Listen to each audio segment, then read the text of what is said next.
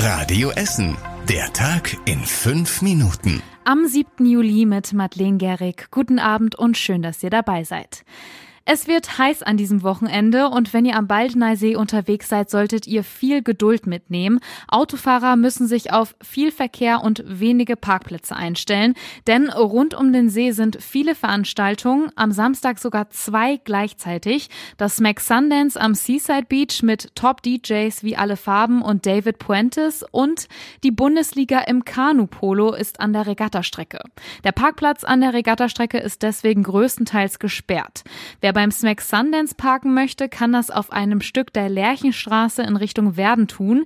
Ihr könnt natürlich auch mit der Bahn fahren, allerdings fährt auf der Linie S6 nur der Schienenersatzverkehr. Zum Smack Sundance gibt es abends auch Shuttlebusse.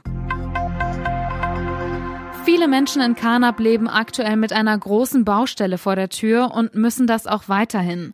Die Stadtwerke Essen verlegen da Drainagerohre, damit das Grundwasser besser abfließt und nicht in die Keller der Häuser läuft. Die Arbeiten verzögern sich aber. Durch den Regen im Frühjahr stand das Grundwasser nämlich so hoch, dass die Arbeiter nicht weitermachen konnten, weil das Wasser sonst in die Baugruben geflossen wäre.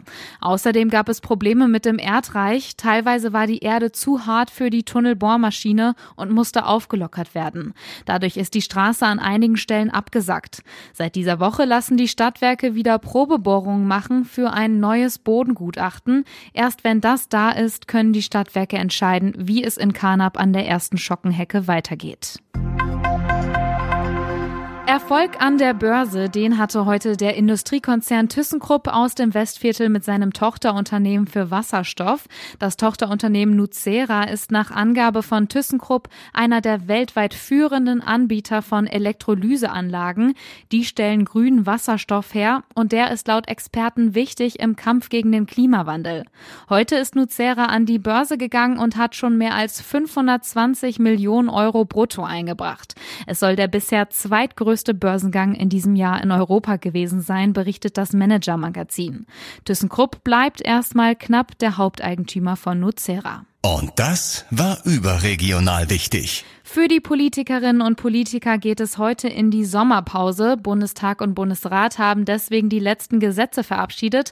Darunter war zum Beispiel, dass es für ausländische Fachkräfte leichter werden soll, in Deutschland Arbeit zu finden mit einem Punktesystem. Außerdem sollen Hersteller von Medikamenten Vorräte anlegen müssen, damit es da keine Engpässe mehr gibt. Und im Bundestag gab es auch nochmal hitzige Diskussionen über das Heizungsgesetz. Und zum Schluss der Blick aufs Wetter. Den Abend über bleibt es sehr sonnig. Dazu haben wir aktuell 28 Grad an der Radio Essen Wetterbude in Heidhausen. Auch in der Nacht bleibt es recht warm bei um die 16 Grad.